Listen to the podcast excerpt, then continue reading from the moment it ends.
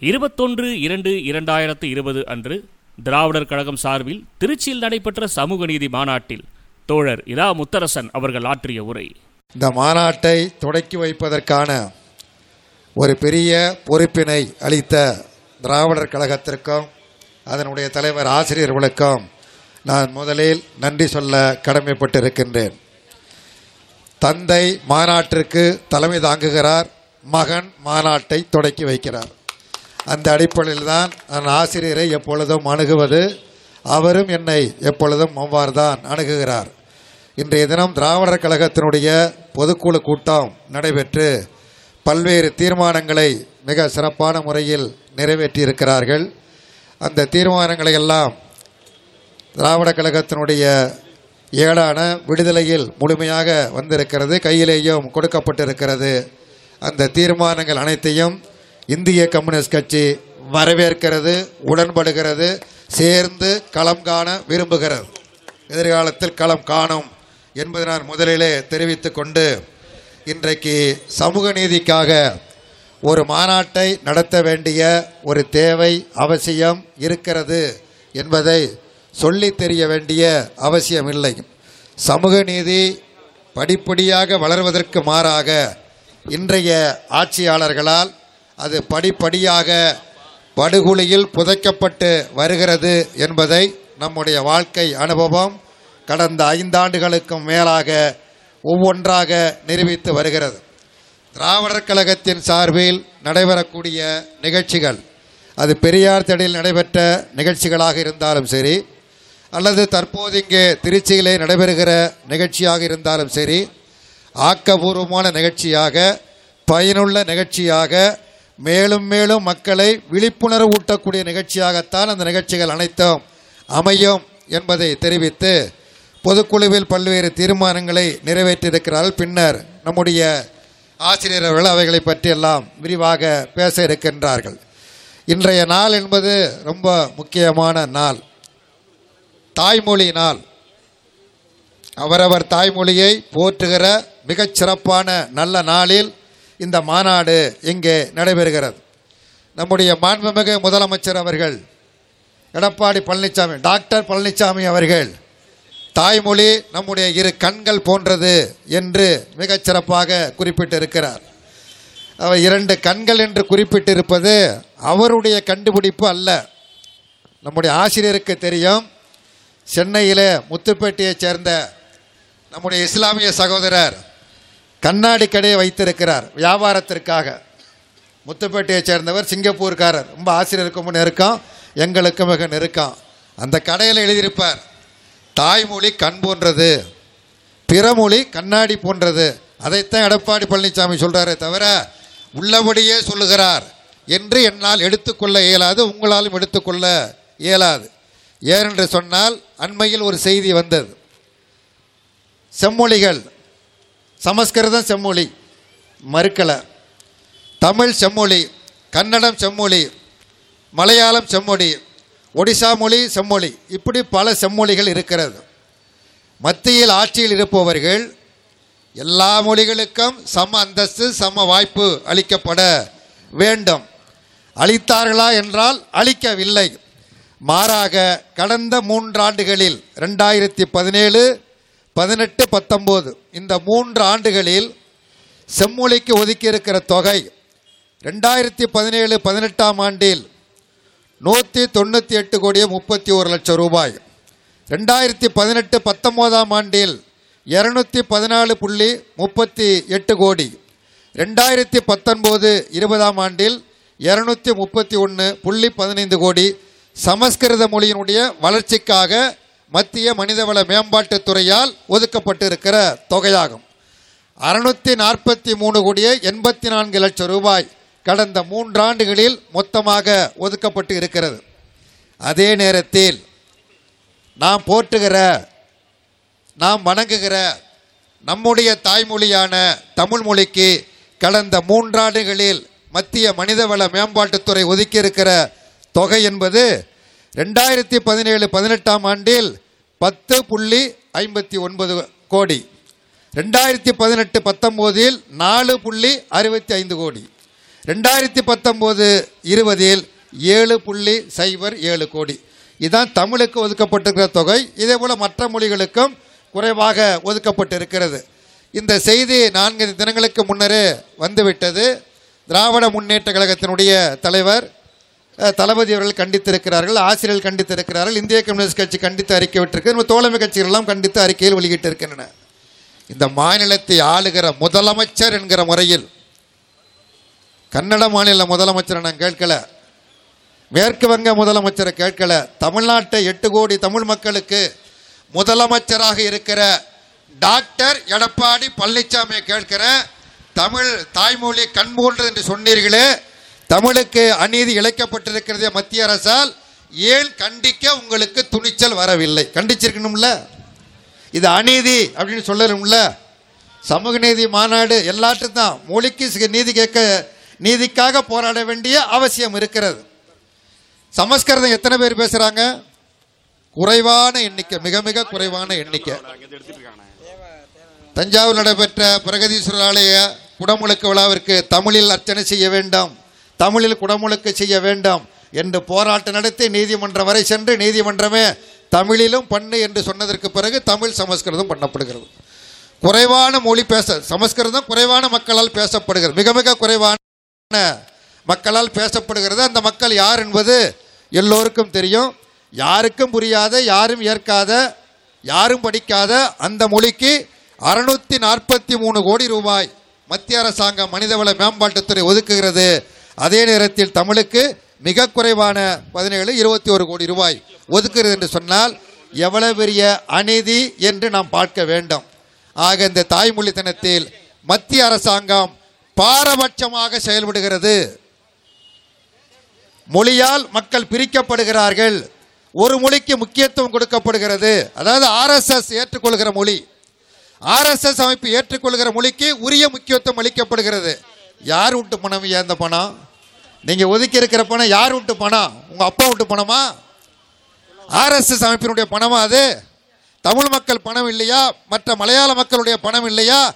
கன்னடத்து மக்கள் பணம் இல்லையா? ஒடிசா மக்களுடைய பணம் இல்லையா? எல்லோருடைய பணம் தான் ஆனால் அந்த பணத்தை எடுத்து ஆர்எஸ்எஸ் ஏற்றுக்கொண்டிருக்கிற ஆர்எஸ்எஸ் விரும்புகிற மொழிக்கு ஒரு பெரும் தொகை ஒதுக்கப்படுகிறது. ஆக மொழியால் மத்திய அரசாங்கத்தால் நாம் புறக்கணிக்கப்படுகிறோம். இந்த நாள் மற்றொரு முக்கியமான நாள் மிகுந்த முக்கியத்துவம் வாய்ந்த நாள் என்பது குறிப்பாக கம்யூனிஸ்ட் அறிக்கை வெளியிடப்பட்ட நாள். மார்க்சும் ஏங்கல்ஸும் சேர்ந்து இணைந்து வெளியிட்டு உலகத்தில் ஒரு மாபெரும் புரட்சிக்கு வித்திட்ட மகத்தான நூலை வெளியிட்ட நாள். உலகத்தில் பைபிள் மொழிதான் எல்லா மொழிகளிலும் மொழிபெயர்க்கப்படுகிறது. அதே போல மார்க்சும் ஏங்கல்ஸும் எழுதிய கம்யூனிஸ்ட் அறிக்கையும் எல்லா மொழிகளிலும் அது வெளியிடப்படுகிறது. காரணம் அது சமத்துவத்திற்கு முன்வைத்த தந்தை பெரியார் எந்த சமத்துவத்திற்காக போராடினாரோ தனது வாழ்க்கையை அர்ப்பணித்துக் கொண்டாரோ இன்றைக்கு ஆசிரியர் எவ்வாறு சமத்துவத்திற்காக போராடி கொண்டிருக்கிறாரோ அந்த சமத்துவத்தை வலியுறுத்திய அறிக்கை தான் கம்யூனிஸ்ட் அறிக்கை. அது வெளியிடப்பட்ட நாள் தான் இந்த நாள். ஆக அத்தகைய தாய்மொழிக்கான சிறப்பு நாள் கம்யூனிஸ்ட் அறிக்கை வெளியிட்ட நாளில் சமூக நீதிக்கான மாநாடு நடைபெறுவது மிக மிக சால பொருத்தமானதாகும். இன்றைக்கு நாம் சமூக நீதியை பற்றி பேசுகிற பொழுது பொதுக்குழுவில் பல தீர்மானங்கள் நிறைவேற்றப்பட்டு இருக்கிறது அதில் நம்முடைய பெரியசாமி வந்திருக்கிறார். முன்னாள் சட்டப்பேரவை உறுப்பினர் பெரியசாமி. ஆசிரியருக்கு ரொம்ப மிக நெருக்கமானவர். அவர் என்னுடைய சிஷ்யர்னு சொல்வார். அவர் பெரியசாமி என்னுடைய குருநாதர்னு ஆசிரியரை ஏற்றுக்கொள்வார். மதியம் பேசிக்கொண்டிருந்த பொழுது சொன்னார் யதார்த்தமாக சொன்னார். உச்சநீதிமன்றம் ஐம்பது சதவீத இடஒதுக்கீட்டு மேலே பண்ணக்கூடாது அப்படின்னு உத்தரவு போட்டு தப்பு. இதை மாநாட்டில் சொல்லணும் அப்படின்னு அவர் எனக்கு சொன்னார். நீங்கள் சொல்லுங்க அப்படின்னு சொல்லி சொன்னார். நான் இங்கே வந்து பார்க்குற தீர்மானத்தில் அதுதான் இருக்குது தீர்மானத்தில் அது இருக்கிறது. ஏனென்றால் பெரும்பான்மை மக்கள் பிற்படுத்தப்பட்ட பகுதி மக்கள் இருக்கிறார்கள். ஜாதி வாரியாக கணக்கெடுப்பு எடுக்க வேண்டும் என்கிற தீர்மானம் இங்கே வலியுறுத்தப்பட்டு இருக்கிறது. ஆக இன்றைக்கு அதிக எண்ணிக்கையில் இருக்கிற பிற்படுத்தப்பட்ட பகுதி மக்களுக்கு இடஒதுக்கீடு குறைவாக இருக்கிறது. அதே நேரத்தில் மத்திய அரசாங்கம் தேர்தலுக்கு முன்னதாக நாடாளுமன்ற தேர்தலுக்கு முன்னதாக மிக சூழ்ச்சியான முறையில் முற்படுத்தப்பட்டவருக்கு பிராமணர்களுக்கு பத்து சதவீத இடஒதுக்கீடு என்று ஒன்று கொண்டு வந்து நாட்டில் அமல்படுத்தியிருக்கிறது. இதற்காக ஒரு அனைத்து கட்சி கூட்டத்தை தமிழ்நாடு அரசாங்கம் ஏற்பாடு செய்து நடத்தியது ஓபிஎஸ் தலைமையில். ஆசிரியர் நாங்கள் எல்லோரும் கலந்து கொண்டோம். மிக கடுமையாக கண்டித்து தமிழ்நாட்டில் அமல்படுத்தக்கூடாது என்று வலியுறுத்தி வந்தோம். எந்த முடிவையும் எடுக்காமல் அந்த கூட்டம் முடிவுற்றது. எந்த முடிவும் எடுக்கல. அவைகளெல்லாம் இந்த தீர்மானத்தில் குறிப்பிடப்பட்டிருப்பது நிறைவேற்றியிருப்பது வரவேற்கத்தக்கது பாராட்டத்தக்கது என்று குறிப்பிட்டு இன்றைக்கு எல்லாவற்றுக்கும் நாம் சமூக நீதிக்காக போராட வேண்டிய கட்டாயத்திற்கு நாம் தள்ளப்பட்டிருக்கிறோம். மோடி சொல்லுகிறார் போராட்டத்தை தூண்டுகிறார்கள் என்று. எடப்பாடி சொல்லுகிறார் போராட்டத்தை தூண்டுகிறார்கள் என்று. இதே மைதானத்தில் ஆசிரியர் அங்கு சென்று பேசிவிட்டுத்தான் இந்த மேடைக்கு இங்கே வந்தார். ஆயிரக்கணக்கான இஸ்லாமிய சகோதரிகளும் சகோதரிகளும் குழந்தைகளோடு கடந்த ஆறு ஏழு நாட்களாக போராடி கொண்டு இருக்கிறார்கள் இங்கே மட்டுமல்ல தமிழ்நாடு முழுவதும் இந்த போராட்டம் நடைபெறுகிறது. தமிழ்நாடு முழுவதும் மட்டுமல்ல நாடு முழுவதும் இந்த போராட்டம் நடைபெற்று கொண்டு இருக்கிறது. குடியுரிமை திருத்த சட்டத்தை திரும்ப பெறுகிற வரையில் இந்த போராட்டம் நடைபெறும். இது தவிர்க்க முடியாது. இது இஸ்லாமியர்களுக்கு மட்டுமான பிரச்சனை அல்ல ஒட்டுமொத்த நாட்டு மக்களின் பிரச்சனையாகும். நான் இன்னும் சொல்ல போனால் தமா சொல்லலை. எடப்பாடி பழனிசாமி போய் எடப்பாடி பழனிசாமி அப்புறமா வச்சுக்குவோம். எதிர்க்கட்சி தலைவரை முன்னால் வச்சுக்குவோம். எதிர்க்கட்சி தலைவர் தளபதிகிட்ட போய் பிறந்தநாள் கேட்டால் அவர் சொல்லிவிடுவார் மார்ச் ஒன்றாந்தேன்னு சொல்லிடுவார்.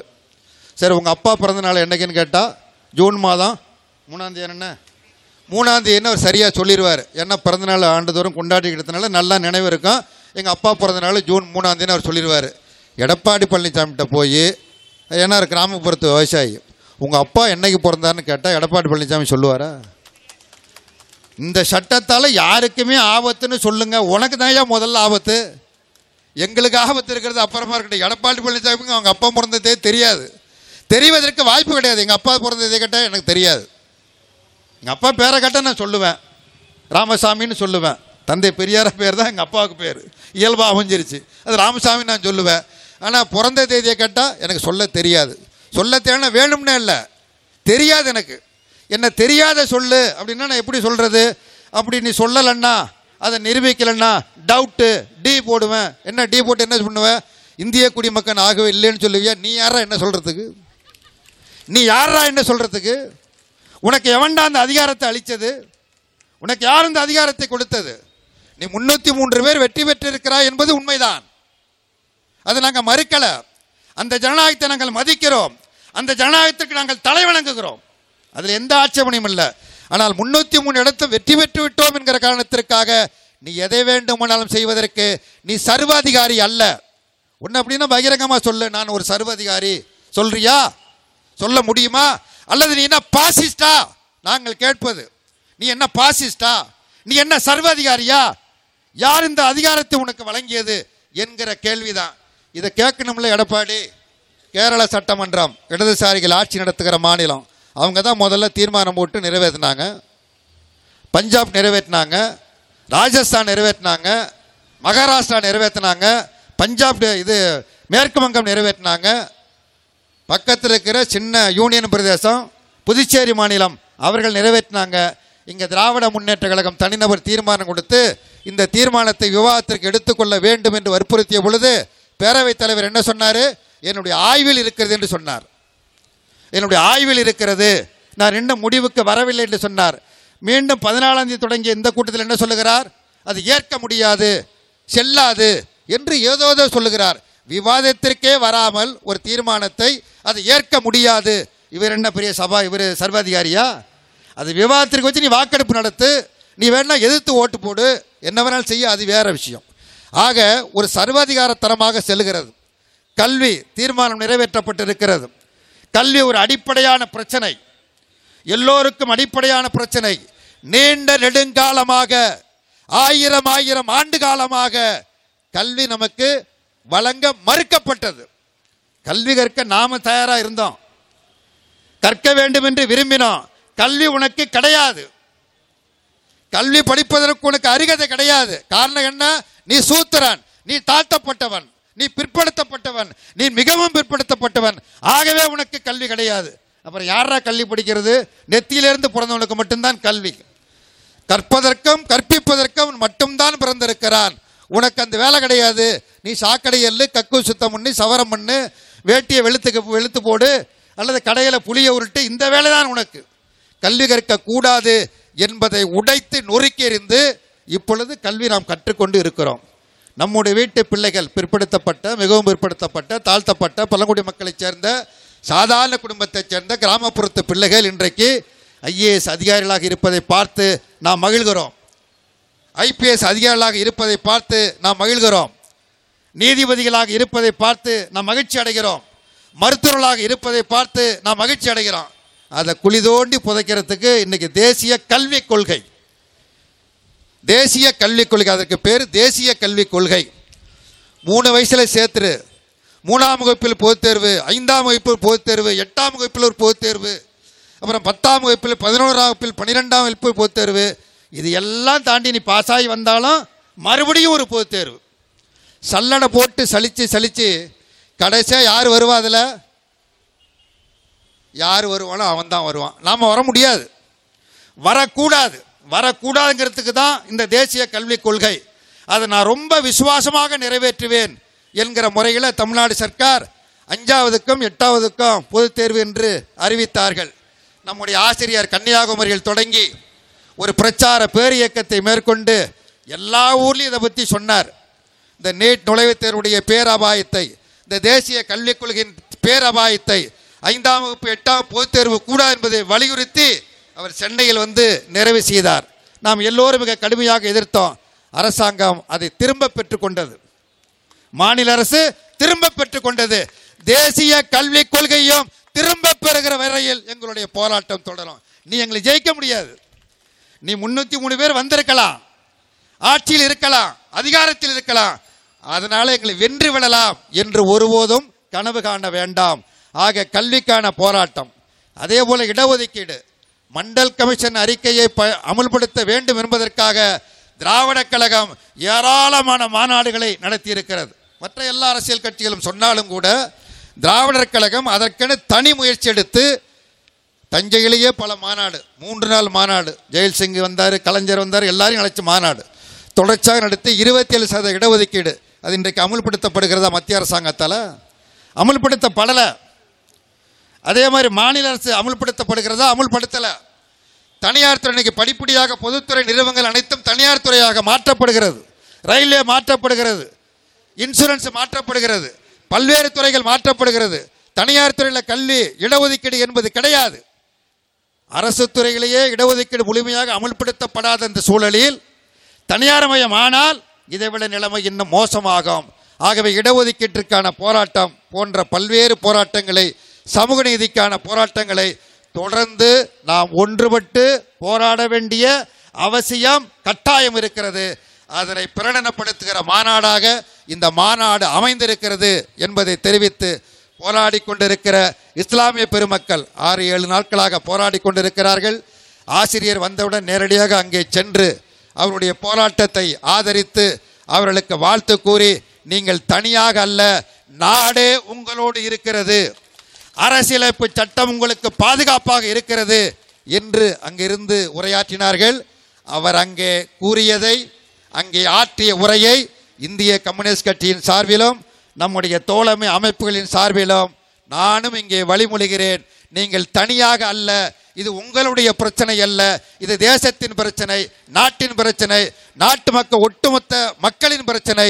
உங்களோடு நாடு இருக்கிறது உங்களுக்கு பாதுகாப்பாக அரசியலமைப்பு சட்டம் இருக்கிறது உங்களுக்கு பாதுகாப்பாக மதச்சார்பின்மை கொள்கை இருக்கிறது சட்டம் இருக்கிறது என்பதை கூறி இந்த மகத்தான மாநாட்டை மாபெரும் மாநாட்டை எழுச்சிமிக்க மாநாட்டை தொடக்கி வைப்பதற்கான நல்லதொரு வாய்ப்பினை அளித்த திராவிடர் கழகத்திற்கும் குறிப்பாக ஆசிரியர்களுக்கும் மீண்டும் இந்திய கம்யூனிஸ்ட் கட்சியின் தமிழ்நாடு மாநில குழுவின் சார்பில் நெஞ்சம் நிறைந்த நன்றியை கூறி நிறைவு செய்கிறேன். நன்றி வணக்கம்.